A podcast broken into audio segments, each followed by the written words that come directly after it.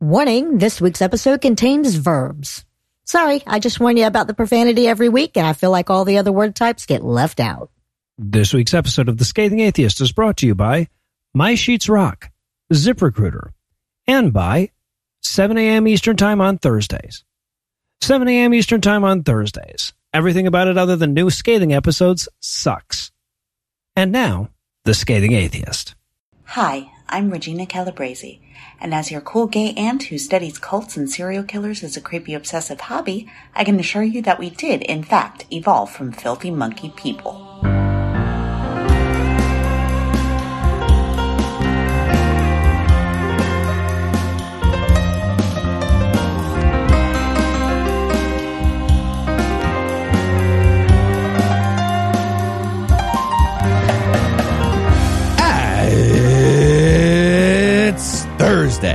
It's August 4th.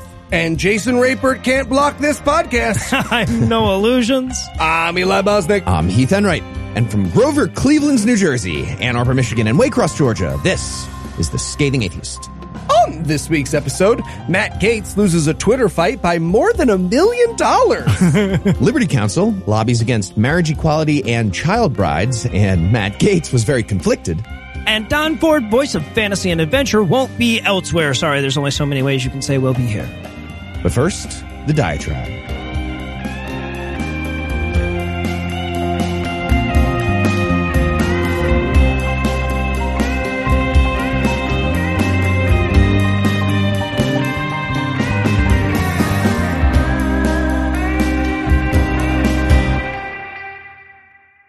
So I'm talking to a friend of mine who works for one of the big national atheist organizations a little while back, and among their many jobs is coordinating with local groups to make sure that they've got funding and publicity and an online presence, etc.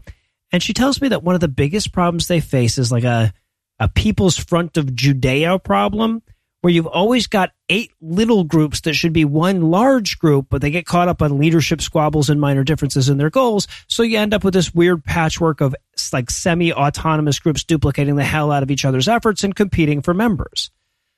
Now, to be clear, th- this doesn't happen for malicious reasons. It's generally not a case of Zeno's schisms like with Christianity, where disagreements keep tearing groups asunder. Rather, it's that when atheists come home all fired up from a convention or they finish a book that boils their blood and makes them want to get involved, our tendency is to say, I should start a group rather than I should see if there's a nearby group that I can join. I see this constantly. I, will get emails from people saying, Hey, I'm in such and such an area and I want to start an atheist meetup group. Can you help? And I'll be like, Yeah, man, there's a group that's been meeting in your area for eight years. And, and I found them by Googling atheist meetups in. Right. And, and, and as a guy who like saw an ad on a bus, decided to get active and set about creating the world's 953rd atheist podcast, I, I don't know that I'm in a position to fault anybody for it. It, it might just be in our nature. It could be the inevitable outcome of a bunch of loners trying to create communities, but there is a point where you have to lay the blame squarely on the shoulders of the individual. Like, it's one thing to think I should start an atheist community instead of I should join an atheist community. It's a whole other kind of mistake to think I should start the very concept of atheist community, which is exactly what we saw from one Zeeshan Aleem in an MSNBC op ed this week. Now, I don't want to go too hard on the guy. He's obviously an ally, and his piece makes some very good points, but it does so from a place of such wanton ignorance that it kind of has to be called out. His his point seems to be that you personally don't exist, so I I, I kind of have to come to your defense here. The central question in the op-ed is why aren't there any atheist communities that get together to do charity work? And and even if you set aside online communities like ours, I know six of those groups in northern Florida alone. So yeah, so the, the, the op-ed in question is called Why America Needs a New Kind of Atheism Right Now. So naturally you can assume that Aleem did quite a bit of research on what kinds of atheism there currently are, right? I mean, he couldn't possibly just base his entire article on the personal anecdotes he has about what the atheism movement was like a dozen years ago. Right? There's no way that he get all the way to print without speaking to a single leader of a single atheist group or even apparently Googling the term atheist group. Well, yep, he, he did exactly that. And MSNBC ran with it apparently. And to be honest, I, I wouldn't mind going through this thing sentence by sentence because he manages to get it wrong in a number of important directions. Now, to be fair, again, he gets it right in a lot of directions too. And the overall message that atheism needs to be more inclusive is always a welcome critique. And despite their anemic relevance to the larger atheist movement today, we're still close enough in time to the hero worship of Dawkins, Hitchens, and Harris for us to be fairly saddled with criticisms of their messages and messaging. But to say that rejecting their vitriol represents a new kind of atheism is silly. Like the, the whole term new atheist was coined to distinguish from the old atheism that just politely explained our worldview. Now, to, to be fair to Aleem's point, though, he's asking for more than just a return to the days of the unobtrusive atheist. He's also asking for more focus on community building and charity work. He calls his idea communitarian atheism and hopes it can counter the trend of civic disengagement that he ties to the loss of religious communities. Now, let's be super clear about what a huge fucking leap that is. Yes, people are less and less likely to be religious. And yes, people are less and less likely to belong to groups or to be active in their local communities. But Aleem assumes that the former caused the latter. And I mean, that's possible to some degree, I guess, but, but it's far more accurate to say that the rise of the internet caused both. I mean, even religious people are less likely to belong to religious communities than they used to be right? And, and, and people may be less likely to belong to community groups locally, but they're more likely to belong to online communities, obviously. And well, that fucking sucks if what you want is a group that gets together and runs a soup kitchen downtown on Saturday. It could be a goddamn lifesaver if what you want is a group that's accepting of your gender identity while you're living in a small religious town. It's also kind of bullshit to lay this responsibility at the feet of atheists, too. Why is this our job? especially right now when we're, when we're clearly in the crosshairs of the Supreme Court. Our rights haven't been under this much threat since the fucking 50s, but in between defending them, you want us to create and operate community groups too? I mean, I'm not saying they've got it great or anything, but it's hard to imagine a liberal columnist arguing that anti abortion groups should spend more time organizing community potlucks. And again, like we are doing all the shit that he's saying we should do, but that doesn't mean it was our job.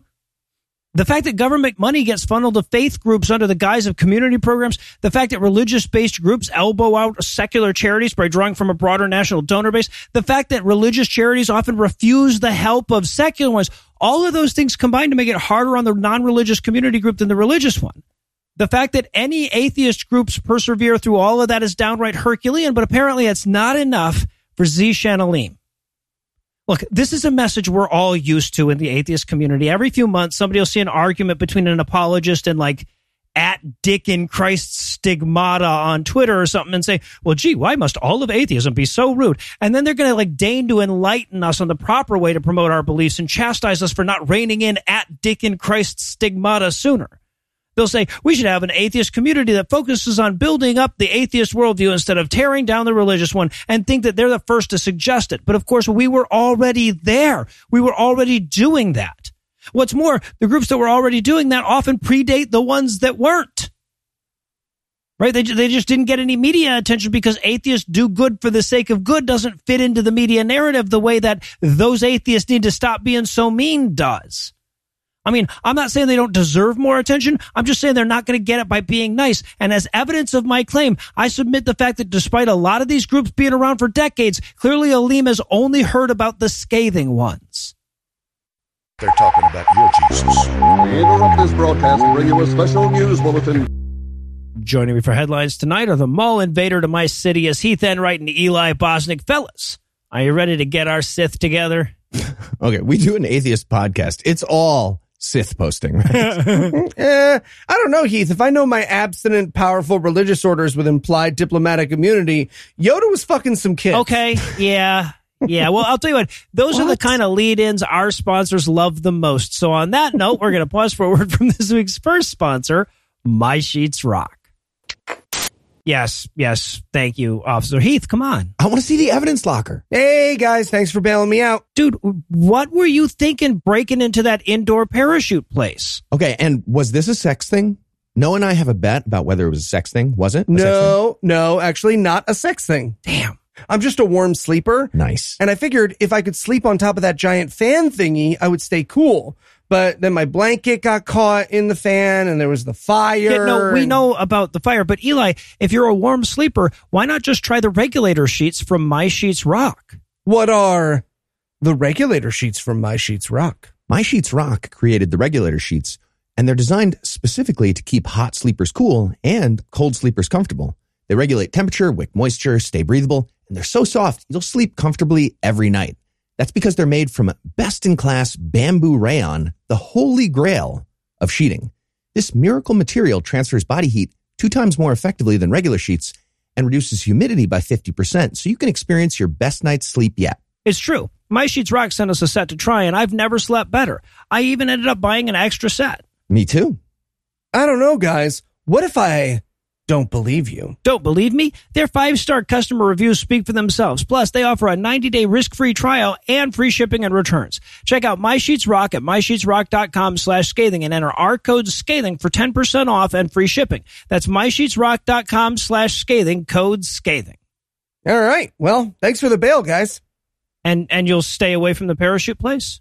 I mean, I'm still going back to rub that material on my face, but yeah, See, see, I knew it was a sex thing. 20 bucks. Ah, it's not fair. Everything's a sex thing with him. it's true. It is. Why'd you take the bet then? And now back to the headlines. In our lead story tonight, the North Shore University Health System in Chicago has agreed to pay out more than $10 million to settle a class action lawsuit over their system's vaccine mandate. Essentially, they're being punished for not accepting I don't wanna as a valid reason to remain unvaccinated while working in a hospital because they didn't wanna, you know, religiously. Sure. They're paying an eight figure penalty for infringing on their employees' religious liberty to spread a goddamn plague, despite the fact that a grand total of zero of those employees had ever expressed a religious objection to vaccination before, which is exactly the same number who belonged to religions that had ever expressed objections to vaccines before. Okay, it feels like every patient in that hospital system would have sincerely held being alive as grounds Yep. to sue if the hospital just let religious people spread the plague. And so if you can get sued for both A and not A, uh, religion was involved Yep. with, with this nonsense thing. Yep. So yeah, so the lawsuit comes to us from Liberty Counsel, one of the nation's foremost drivers of both theocracy and preventable COVID deaths. When North Shore Health System responded to a flood of sudden religious conversions on vaccine use with come the fuck on, you work in a goddamn hospital, Liberty Counsel sent a letter demanding that the company make exceptions to anybody who could say sincerely held belief three times fast. When North Shore refused, they filed a class action lawsuit on behalf of employees whose requests were denied, whether they were fired or ultimately relented and took the vaccine, quote, under duress, end quote. What? and perhaps realizing that American courts are about 15 minutes shy of swapping out robes for chargeables, North Shore agreed to pay $10,337,500 in damages. Sorry, under duress? Yes. That just means there was a rule. Yep. Like every day, I do not murder Brett Kavanaugh under duress. That's nothing. That's nonsense. Or, or is it? You might be onto something, Heathleton. I feel a plan we're not brewing. on to anything. Now, this settlement hasn't been approved by the courts yet, and the total payouts are going to depend on how many eligible plaintiffs file claims by whatever deadline the court sets. But to give you an idea of how widespread this sudden religious conversion against vaccines was, if everybody eligible files a claim, the people who were fired will get about $25,000 each, and the people who got vaccinated despite the tears of baby Jesus will get about 3000 that's divvying up $10 million. Well, not quite 10, because of course, all of that pales in comparison with the payday of the case's big winner. That would be Liberty Counsel. They're going to take away 20% of that settlement or $2,067,500 for attorney's costs. So, you know, we get more disease, more plague spreading loopholes, higher health costs, and an opportunistic hate group gets a huge fucking check. And I think that's a pretty fair summary of both this story and the state of American courts in general. Yeah. On the plus side, those plaintiffs will be in the public record, which means that I can then visit the hospital with a big printout and my sincerely held allergy to not punching plague spreading idiots in the face. So it's all going to work itself out in payroll, everybody. Another The, the church of punching them in the face. Yeah. We're, Sincere did we establish that yet? from my, I really do oh feel, I feel it so much more than these people feel Christianity. I Christianity. sincerely hold the shit out of them. You Yes. sincerely hold it way more sincere than their objection to vaccination at the very least. Yes. Exactly. Thank you. I am under duress. And in Veja might not be a baby news. If you've been listening to this show for a while, you know that one of the least known and most dangerous forms of international theocracy comes in the form of religious hospitals. These institutions, masquerading as charities or just normal fucking hospitals, have been known to brutally overcharge patients, refuse care to people who are too gay for their liking, and object to all forms of birth control and abortion, regardless of the health consequences. Well, this week, Australian crossbench member of parliament Fiona Patten is looking to compel taxpayer funded religious hospitals to provide abortions, contraceptive treatment, and end of life options, or lose their right to taxpayer funding. Yeah, make them do all the medicine. Of course they should do that.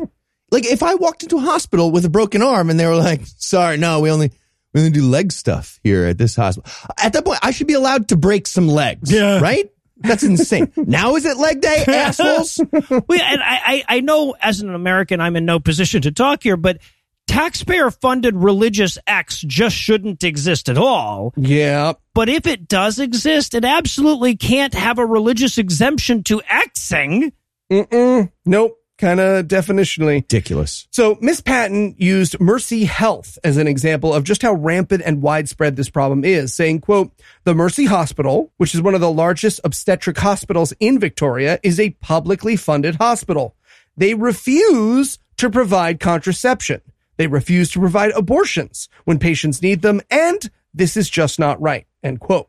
When asked for comment, the hospital referred press to its website, which states that it refuses women's health and end of life care because they believe it violates the Hippocratic Oath, saying, quote, we aim to do no harm, to relieve pain, to provide compassionate care for the whole person, and to never abandon those in our care. Not adding, unless they're a lady dying of an ectopic pregnancy. Yes, right. Yeah, they- they'll make some exceptions. And I also I want to be clear here because the only thing more cited and less read than the fucking Hippocratic Oath is the goddamn Bible. The term "do not harm" doesn't appear in the fucking Hippocratic Oath. Sure doesn't. First or otherwise, unless you're talking about the actual old school Hippocrates one, but like that includes a pledge to honor Asclepius and Apollo. So I feel like you're not using that one. I'm sorry. Have you guys burned no olive oil to Apollo? yeah, right, exactly. So yeah, no, no word yet on how successful this bill will be. Other MPs' opinions have ranged from, but we already have super liberal abortion laws to, I kid you not, one MP saying that it seemed ungrateful based on how hard the doctors and nurses worked during COVID. So, uh, I'm not optimistic. yeah. But the fact that this issue is being raised in a public forum, that the government is having to confront or at the very least acknowledge this problem, that is something to celebrate. At this point, we'll take what we can get. Yeah. Exactly. Yeah. And in Welcome to Thunderdome News, we have a follow up on the Respect for Marriage Act, which recently passed in the U.S. House and would guarantee that a same sex married couple who travels to a bigot state doesn't technically become unmarried at the border crossing because that would be fucking insane. Of course, this would persecute Christian people into letting same sex couples use a word in their state. So, Anna? What are the guys talking about? It's the newest, the greatest Christian freak out. That's right. Evangelical Christians are having a meltdown. And that means we heard from Matt Staver of the attorney themed hate group and somehow also a church, Liberty Counsel. And he's trying to mobilize the troops to get the bill voted down in the Senate. His main argument? Too many child brides. Fucking child, Matt. Okay. Matt. It does not matter how many lawsuits you file or how many settlements you win. You're always going to feel incomplete until you add a second fucking T to your name. okay? There's a way to spell that fucking name and MAT is not it. I feel like the origins of his name are a lost spelling bee and a hint of the rest of his life. Maybe it's Matthew. I don't know. Actually, it could be. gonna call him mate from now on. So yeah. Marriage equality is going to cause child brides, according to Matt Staver. I'm guessing you have some questions. Mm-hmm. I do have like questions. maybe what? Or maybe you're wondering, isn't the existence of legal child brides mostly because of fucking religion? Yep. Yes, it is. Well, here's the announcement from Matt Staver, mate Staver, that he sent to all his followers last week. Hopefully he'll clear up those questions for you. Quote, California's child bride laws take the handcuffs off pedophiles and put them on victims of child sexual abuse. You, you cleared up on the confusion yet? No. No, I'll continue. Now, a measure in the U.S. Senate seeks to force California's child marriage laws on the rest of the country. Please help us save the tens of thousands of little girls married off to adult men right here in America. Help us stop the Respect for Marriage Act by faxing the U.S. Senate today. It would allow one state to dictate marriage policy for the entire nation. End quote. Yeah. Now, notice he's not trying to stop the laws that make that legal. No. Right? That make child uh, brides legal. That's been around his entire fucking career. Never said a fucking thing about it. But now all of a sudden he's uh, he's all in on it. And those are all religious based. Yes. Also, Matt, buddy, you know that your email just lost you a non-zero part of your email list, right? Feels like that should tell you a lot about what side you're on. Yeah. Also, really terrifying side note here. The majority of U.S. states allow marriage under age 18. Yeah. In Alaska and North Carolina, it's legal at 14. Yikes. In California, on the other hand, the law says you have to be 18, but you can get an exemption with a parental waiver. So the specific mention of California by Matt Staver is nonsense. And he's just using it because the word California is scary to religious people in flyover states. Right. Yes. Also worth noting, if the bill said, instead of what it does say, if it said, every state has to recognize all adult over 18 marriage, Matt Staver would still be doing a bigotry faxathon for sure. Yep. I, well, I mean, if the bill said nothing but loser does a bigotry faxathon all smushed together, he'd still be doing a bigotry faxathon. But yes, but, but but you raise a valid point regardless.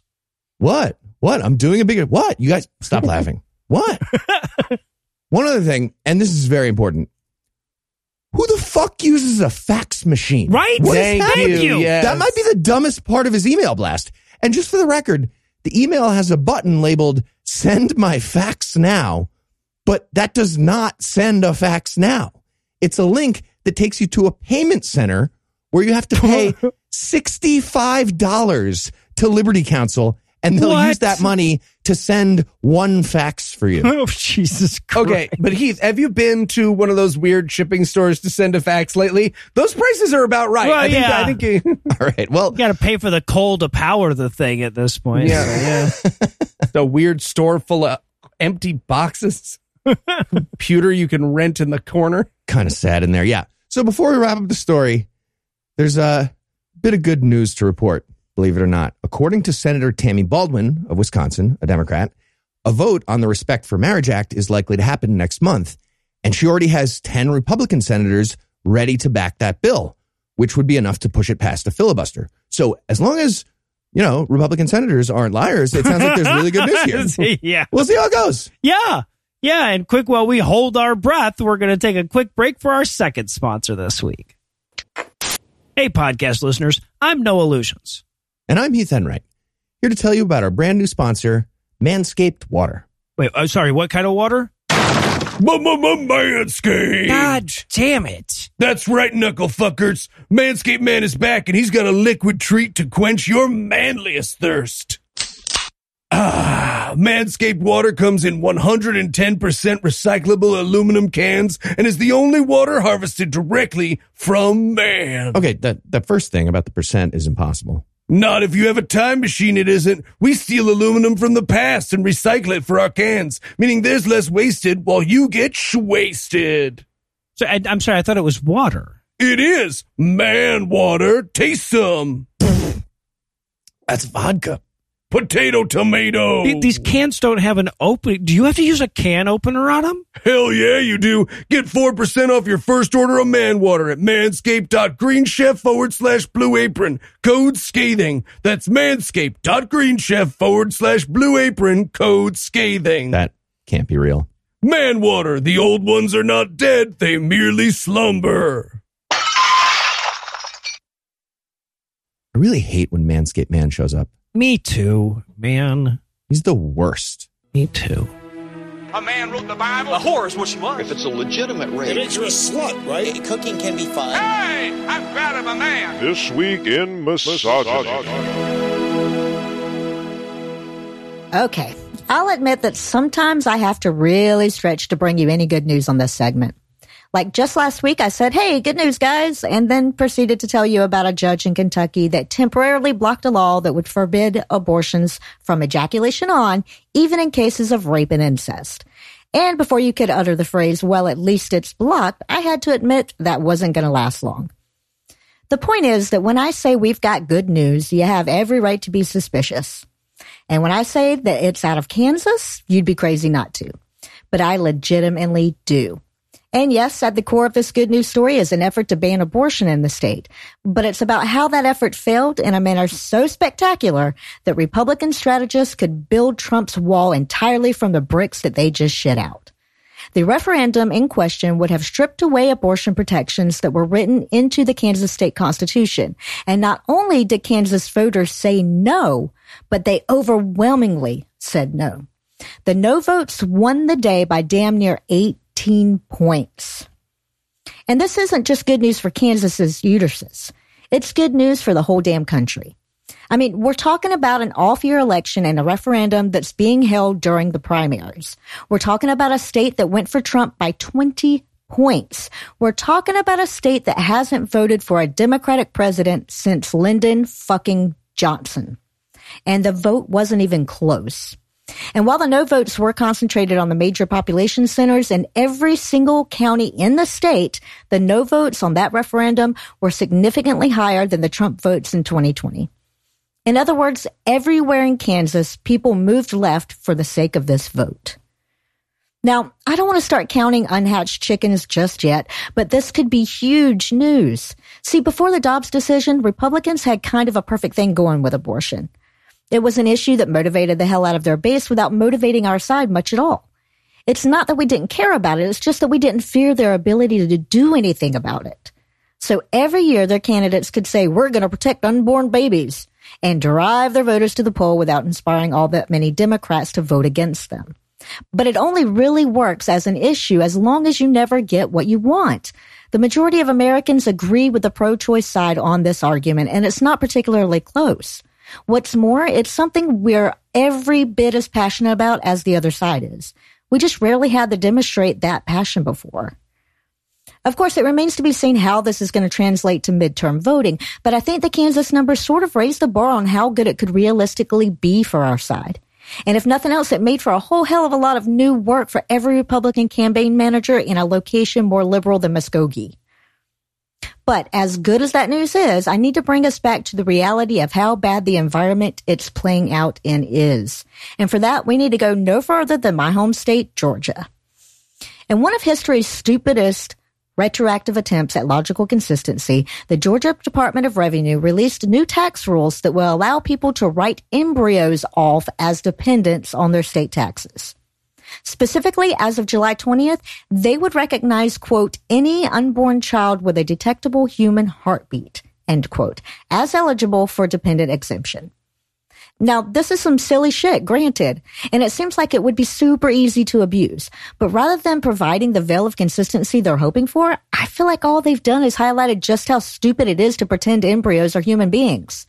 Its enforcement is also kind of terrifying since it seems like you'd need a healthcare surveillance state to determine who is and isn't eligible for it, especially given the upwards of one in 10 pregnancies end in miscarriage. So yeah, to summarize, we've got good news out of Kansas, but it doesn't mean you get to stop being terrified. And with that reminder, I'll hand things back over to Noah, Heath, and Eli. Thank you, Lucinda. And in What You Gonna Sue news, the Oglala Sioux tribe has officially blocked Christian missionaries from coming onto Pine Ridge Indian Reserve in South Dakota unless they can first prove they aren't giant assholes who hand out pamphlets directly attacking residents' gods like a rap battle. After they expelled a missionary this week from the area for being a giant asshole who Mhm. handed out pamphlets Yeah, yeah, directly yeah. attacking the residents' god like a rap battle. Yeah. Okay. I know you're joking, but if missionaries had to rap battle with you when you argue with them, the world's a better place. That's Right. just like a common sense law right there that we should have, right? I like it. So wait, I, I just I want to clarify for the audience because basically what you just said is that the Sioux aren't going to let any Christian missionaries onto their reservation until they can prove that they're not Christian missionaries, right? Yeah, pretty much. Yeah. Yeah. Okay. Now, I have to admit, I'm just glad whenever Christian missionaries are kicked out of anywhere, right? Old Country Buffet, the roller rink. I'm in favor Yeah, of no, all of it. for But sure. the reason I wanted to talk about this story this week is I've seen a lot of wacky missionary shit on this show, but these pamphlets that these people had are up there in terms of pure, unadulterated bat shittery. The first words on the front of the pamphlet are, quote, Jesus, Hebrew not white, Yikes. true God, greater in shiny gold bold font than Tunkasila, demon idol, Jesus. exclamation point, end quote, followed by not about race underlined, but truth underlined. And Okay. I'm going to make a bold claim here. Anyone who ever says this isn't about race, it's about truth, it's about race. Yeah. Yeah. and that person is just about to pull out a human skull and show you the truth about the dimples. That's what's about to happen. Yeah, yeah. No, as soon as a white person starts telling you how racist they are, you should probably just go ahead and kick them out of that old country buffet. Then, Or the roller rink. You roll them Yeah. out. It's kind of fun looking. Yeah. So the mission's website elaborates on their problems with Tunkasila, by the way, saying, quote, Jesus judges righteously. Tunkasila doesn't. Jesus sets people free from sin. Tunkasila doesn't. Jesus has the power to raise the dead. What power has Tunkasila demonstrated? Crickets. what? I just cut to Tunkasila holding a handful of sand. Huh? Huh? Pocket sand. Yeah. So the pamphlet then goes on to pitch a, a, a weird Christian lie about three prominent native leaders being Christian. That's that's not true. And then asks, quote, what helped lead to the Wounded Knee Massacre? What end the quote. fuck? yeah, uh, spoiler alert about that, by the way. It's Native Americans not being Christian enough, in their opinion. Help us help you not get genocided so bad because your religion's wrong. What the fuck? By us. By us. By us. Yeah. Yes, exactly. Jesus Christ. Yeah. One last thing about this story. We know that we have many listeners with a talent, nay, a passion for graphic design. And even though we here at the Scathing Atheist know that Tunkasila isn't real, we believe in equal pamphlet representation. That's important. That's important. if any of our listeners feel the same way, please make a pro Tunkasila anti Jesus pamphlet that we can send a big box of to this ministry and drop around their neighborhood. We have a stamps.com account and I will spend an ungodly amount of money on this prank war people. Yeah. Help me make it happen. Like a Tunkasila amount of money. Absolutely. Mhm. There are some things that you can't believe when Eli says them. This is not one of those things. Yeah.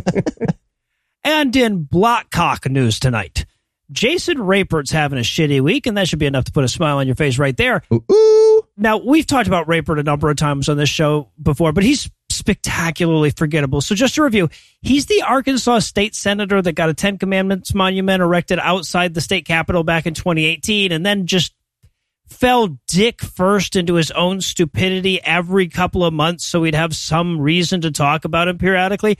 He's also the head of the National Association of Christian Lawmakers, which still hasn't figured out why chemists snicker at their stationery. Salt. And more relevant to this story, he's the guy that American Atheists had to sue back in 2018 for blocking atheists on Twitter. That's a lawsuit that's still ongoing.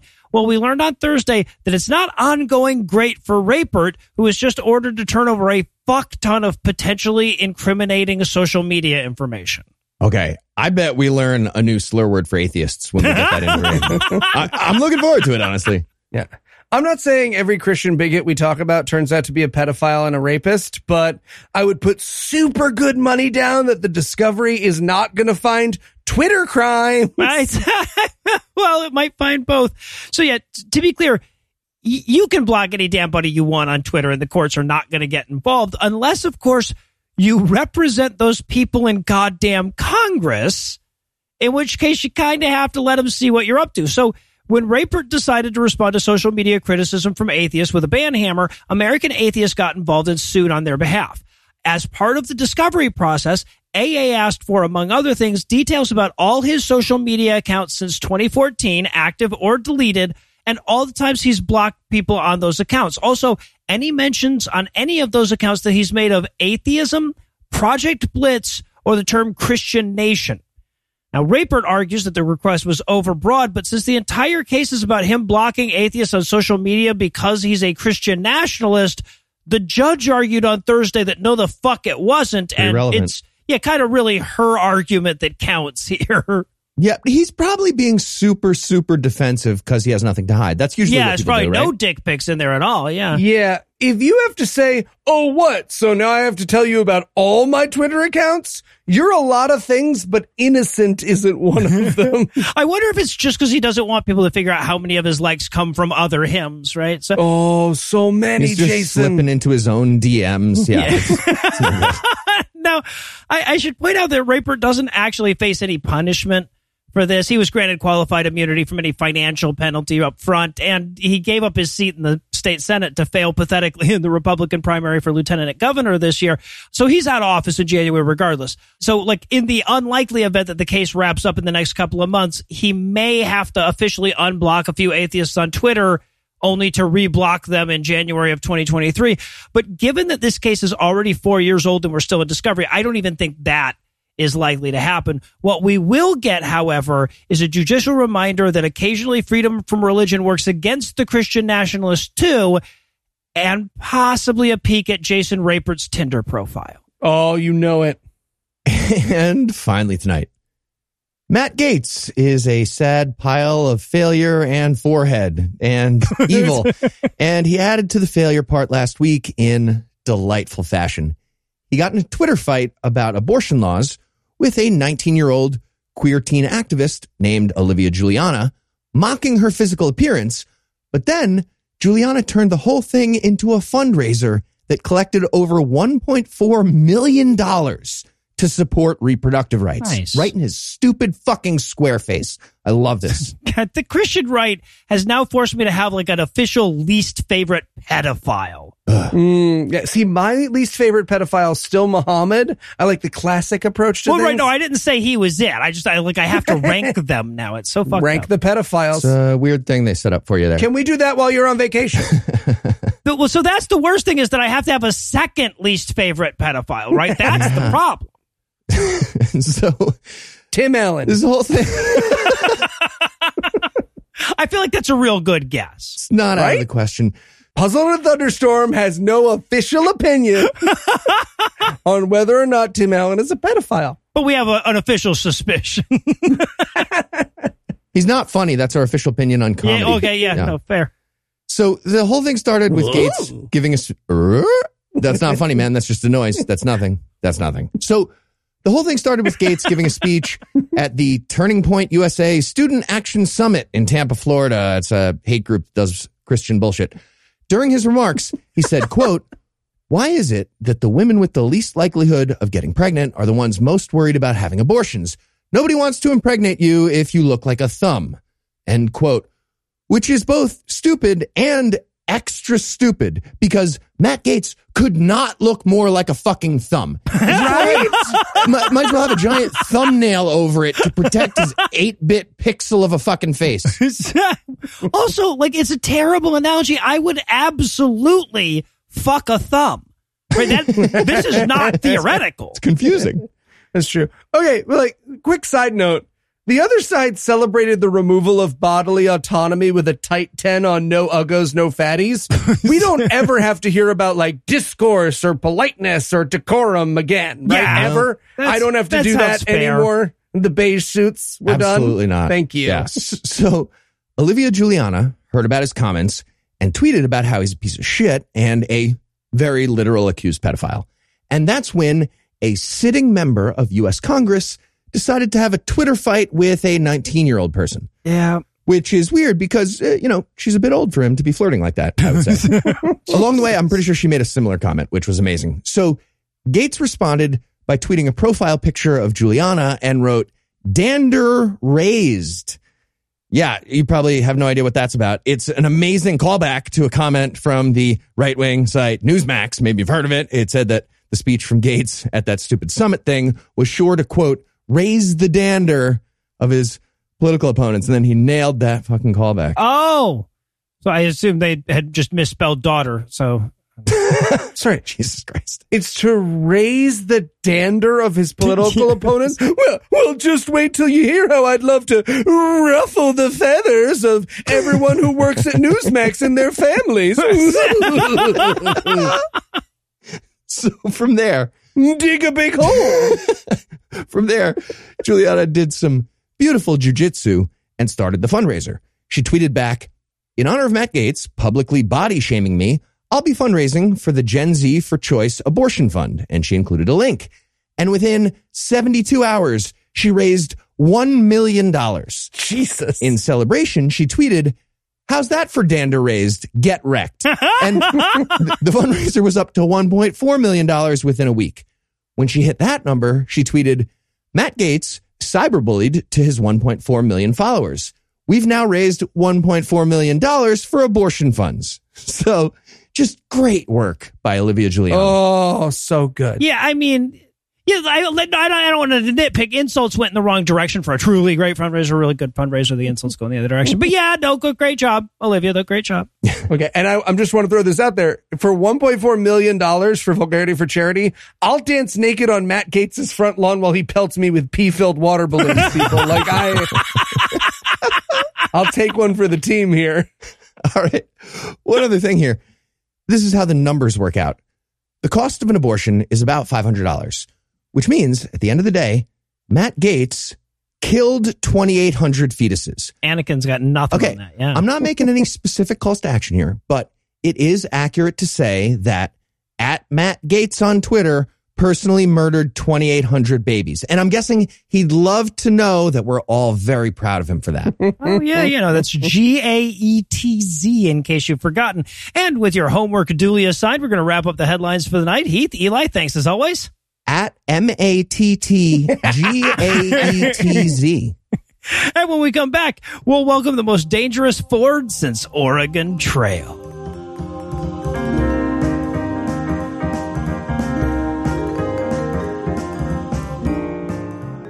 Sorting through candidates to find the right person for your job can be a real drag. I refuse to attach my resume because I plead the the fifth. Yikes.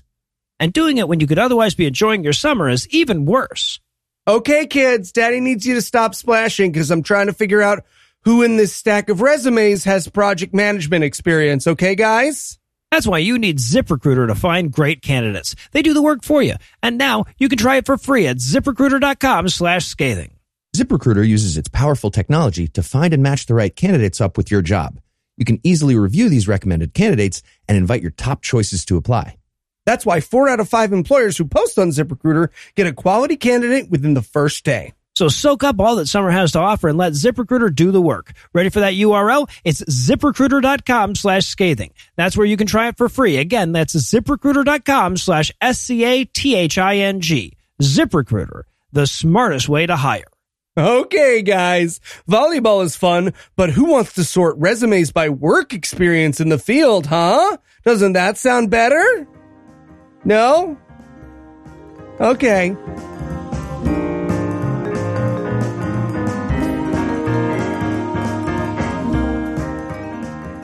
What? I'm just saying, they do everything else for Gru him. does not fuck the minions. Absolutely not. Oh, okay. Are minions even capable of sex? Do- Okay, well, see, I even actually have a theory about this. I really Okay. wish you didn't have a theory about it. Also, Don Ford, when did you get here?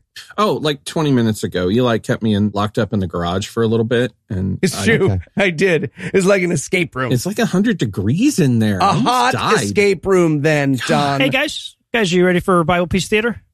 Oh, the part of the show where we act out the Bible so people can see how ridiculous it really is? Sure. Real quick though, do you think Gru fucks the minions? Of course he fucks the minions. They do everything else for him. Thank you. Come on. Okay. So, where were we? Uh, the book of Nehemiah. All right. And what happens? Okay, well, it starts with Nehemiah sort of summing up the last couple books of the Bible for us. Uh, you know, the temple is destroyed. God promises to punish the Jews, and he did, yada, yada, yada. Oh, that was nice of him. Right, right. But so he's the king's cupbearer. The king of Israel? No, the king of Shushan. Who and where is that? It very much doesn't matter, but he's he's the king of Shushan's cupbearer. Anyway, one day the king notices his cupbearer is acting a little bummed. Servant, bring me my cup. Here you go, sire. Thank you. Hey, servant, you're bearing my cup all like sad and stuff. Everything okay? Yeah, well, it's just that Jerusalem is all burnt to shit. Oh, sorry to hear that, buddy. Anything I can do? I mean, is there any chance I could have a few days off to go try to rebuild the city? Of course you can. Of course you can. You know what? I'll even write some letters to some local governors and get you some wood for that. Oh, wow. Thank you, sir. Yeah, no problem. Kind of a bummer when biblical monarchs have a better vacation policy than the American workplace, right? I was just thinking that, sir. Right. So Nehemiah heads to Israel, passing by a dragon well on the way.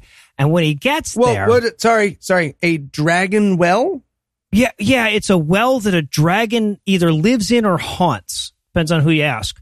Actually, creationist writer Derek Isaac says it was a dinosaur that lived in the region, or even at some point lives inside the well itself. Ah, I see. You wouldn't want to sound silly. Right? Sure. No, exactly. It was dinosaurs. So Nehemiah gets to Jerusalem and begins to build his wall. Hey, Nehemiah, what, what you what you doing there, man? Oh, I'm rebuilding the wall of Jerusalem. Um, is the king okay with you doing that? Yes. It it just it feels like it's going to take a while. Yeah. Yeah, well, you guys don't have to help or anything, and when it's finished, you assholes can't come in or make money or bury your children here. Okay. That's a weird response to criticism. Yeah, it's a bit felt a little extreme. You are. You're extreme. Has anyone seen my bucket? Not now, Stegosaurus.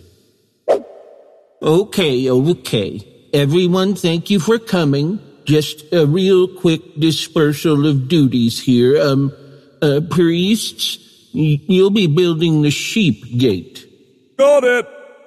Uh, the sons of Hassenaah, you're gonna build the fish gate. Sorry, the what? Uh, Tacolite nobles. Uh, you guys kinda half-assed it, so just for the record, we all know. Oh, come on. Seriously? You're not going to put that in the Bible, are you? Oh, I'm totally putting it in the Bible. Sorry, is nobody going to clarify what a fish gate is? Jehoiada and Meshullam are going to repair the old gate. Why are the gates different ages? Okay, is it for keeping fish in the temple? Is it like a pond situation? Okay, the fish gate? Hanun and the inhabitants of Zanoah, you guys are gonna do the valley gate. The dung gate is gonna be Malchiah, and Shallun is gonna do the gate of the fountain. Okay, that feels like it should be called the fish gate, right? Is that it? But not everyone was happy about the Jews building walls. Hey, hey, Tobiah, the Persian king. Yes, Sanballat, the Persian king. Did you hear that the Jews are building a wall? They're building a what? Yeah, I know. It's super shitty. A fox could knock over their wall. Ah, Fox could knock over their wall. Classic. Burn. Yeah, you want to go fuck them up? Totally. Jews, we are here to kill you for building your wall. Yeah. Oh, no, you won't. Bring it on. We sure will. Oh, get. I'm sorry. I'm sorry, what are you doing? Oh, I'm getting ready to fight you. What does it look like? Right, but you're you're still building the wall. That's right. I'm gonna fight you with one hand and work with the other. I just, it, wow, it feels like you should just focus on the one thing at a time. One Oh, thing I at a can time, do yeah. both. I must do both. Nope, that sounds sounds like a super toxic work life balance, man. Mm-hmm. I got to be honest with you. What? What? No, it's not. Last night I worked so hard I slept in my clothes. That is not a good thing. Shouldn't brag, man. It's, you got to work to live, not live to work. You know what I'm saying? Oh, I can totally do both. I'm just waiting for you two to bring it on. Dude is totally going to burn out. Is burnout waiting to happen? Okay, and then we get a chapter about usury. Usury?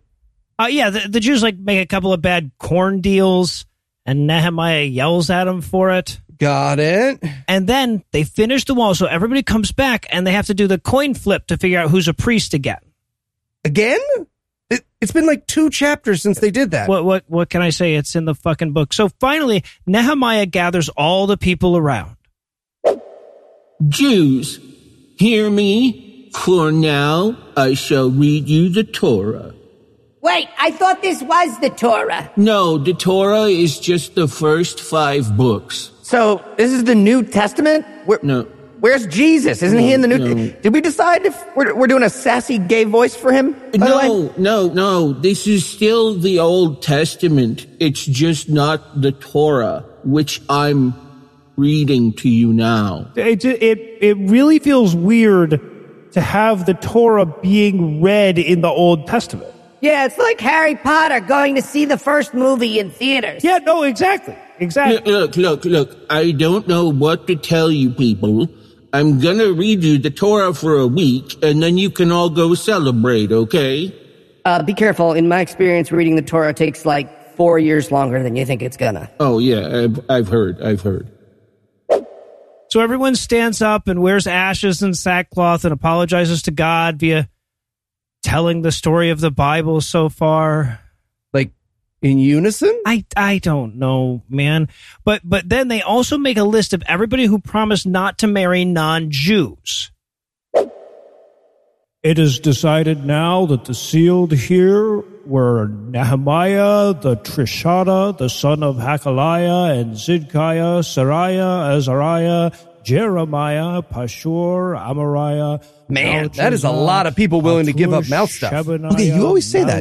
Do Jewish girls not do mouth stuff? Is that a thing? Oh, it's totally a thing. Okay, uh, well, pin in that. Question. Can we do a walk-in in Bible Peace Theater? Oh, like Christopher Walken. Yeah, yeah, yeah. I want to do my walk-in. Oh, you mean like this? Oh, I, I always thought walk-in was more like like this. I do him like this. Oh, fantastic! Wow, Oh, you guys, this is great! Oh, oh, wow, Wow! Wow! Wow. No, see, I'm now I'm a Wow. vampire. I hear it. I, I get Transylvania. Everyone uh, having knowledge and having understanding. wow. So then the Jews draw lots to decide who gets to stay in Jerusalem. And the last and final family who can live in Jerusalem is Judah. Oh, come on, really? That's the whole list? Well, now where are the rest of us supposed to live? Yeah, exactly. Um, Brooklyn I mean, sure, eventually. What about now, though? is New Rochelle a thing yet? No. Oh, then I don't know what to tell you, boys. Doesn't seem fair to me. Oh, well, thank you, Stegosaurus. Thank you. Plenty of room in my well if anyone's interested.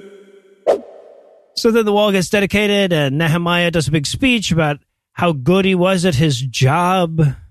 Is it a good speech? Nah, not really. Does he say anything particularly important? Oh, definitely not. Then what does he have to say? Well, hit it, Anna. The book of Nehemiah has a lot to say, but if you're wondering what's the takeaway, is it putting our walls up or sitting in our stalls up, praising why we're so blessed? Cause we are. So what can we do to please this vengeful God? He only wants one thing and it might sound odd, but before you react, he's gonna need a contract. It might not be what you guessed. Don't marry a weirdo. Don't marry a weirdo. It's not as easy as you might hear, though, cause they're harder to spot than you'd think. Don't marry a weirdo. Yup, that's the contract he wants us all to sign. Start running if she mentions her Fortnite squad. Don't listen to her lecture on the sauropod. If you're at a party and suddenly she's darting after the family's cat, that's a red flag. If you play Mario Kart and she got first, if she has an opinion on whether Han shot first, God is a safeguard, so walk away unscarred. You can do better than that. Don't marry a weirdo. Don't marry a weirdo. She could probably brew her own beer though. Yum. Just remember that it's still a sin to marry a weirdo. If she's trailblazing, paraphrasing Keats, hyperfixating on the deeds of a Viking feast or Dre's sick beasts, please just make your exit if she ever mentions potteries of the Middle East or parakeets. Cause did you know that they're endangered in the wild? The pet trade has done a fucking number on these mild mannered birds. We got a habit of sabotage in their habitats. And fun fact, Melopsittacus undulatus talks right back. A parakeet holds the world record for largest vocabulary of any bird. I don't know what that was, forget that anyway.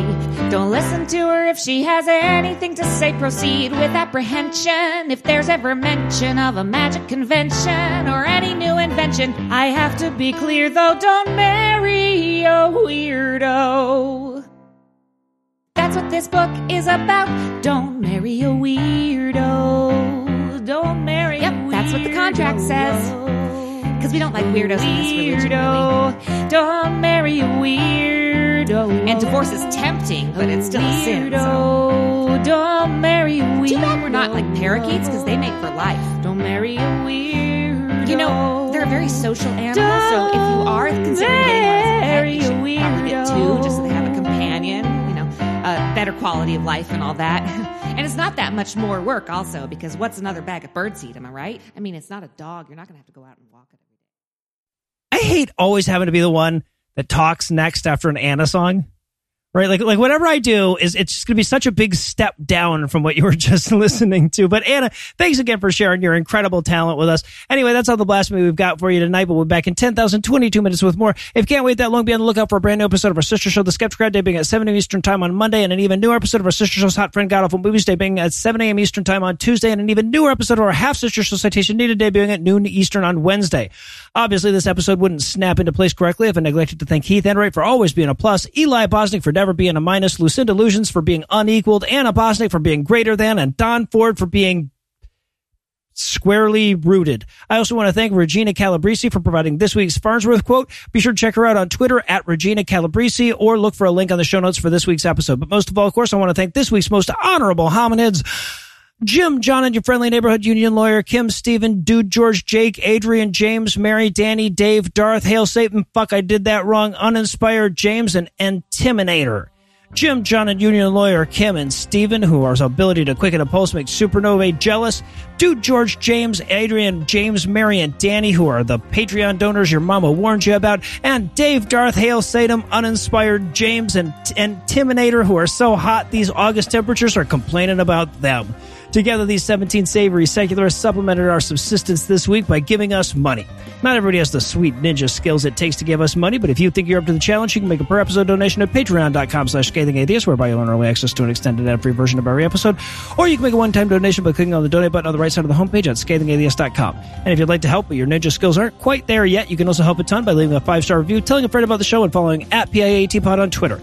Legal services for this podcast are provided by the law offices of P. Andrew Torres. Tim Robertson handles our social media, and our audio engineer is Morgan Clarke, also all the music that was used in this episode, which was used with permission. If you have questions, comments, or death threats, you'll find all the contact info on the contact page at scathingatheist.com.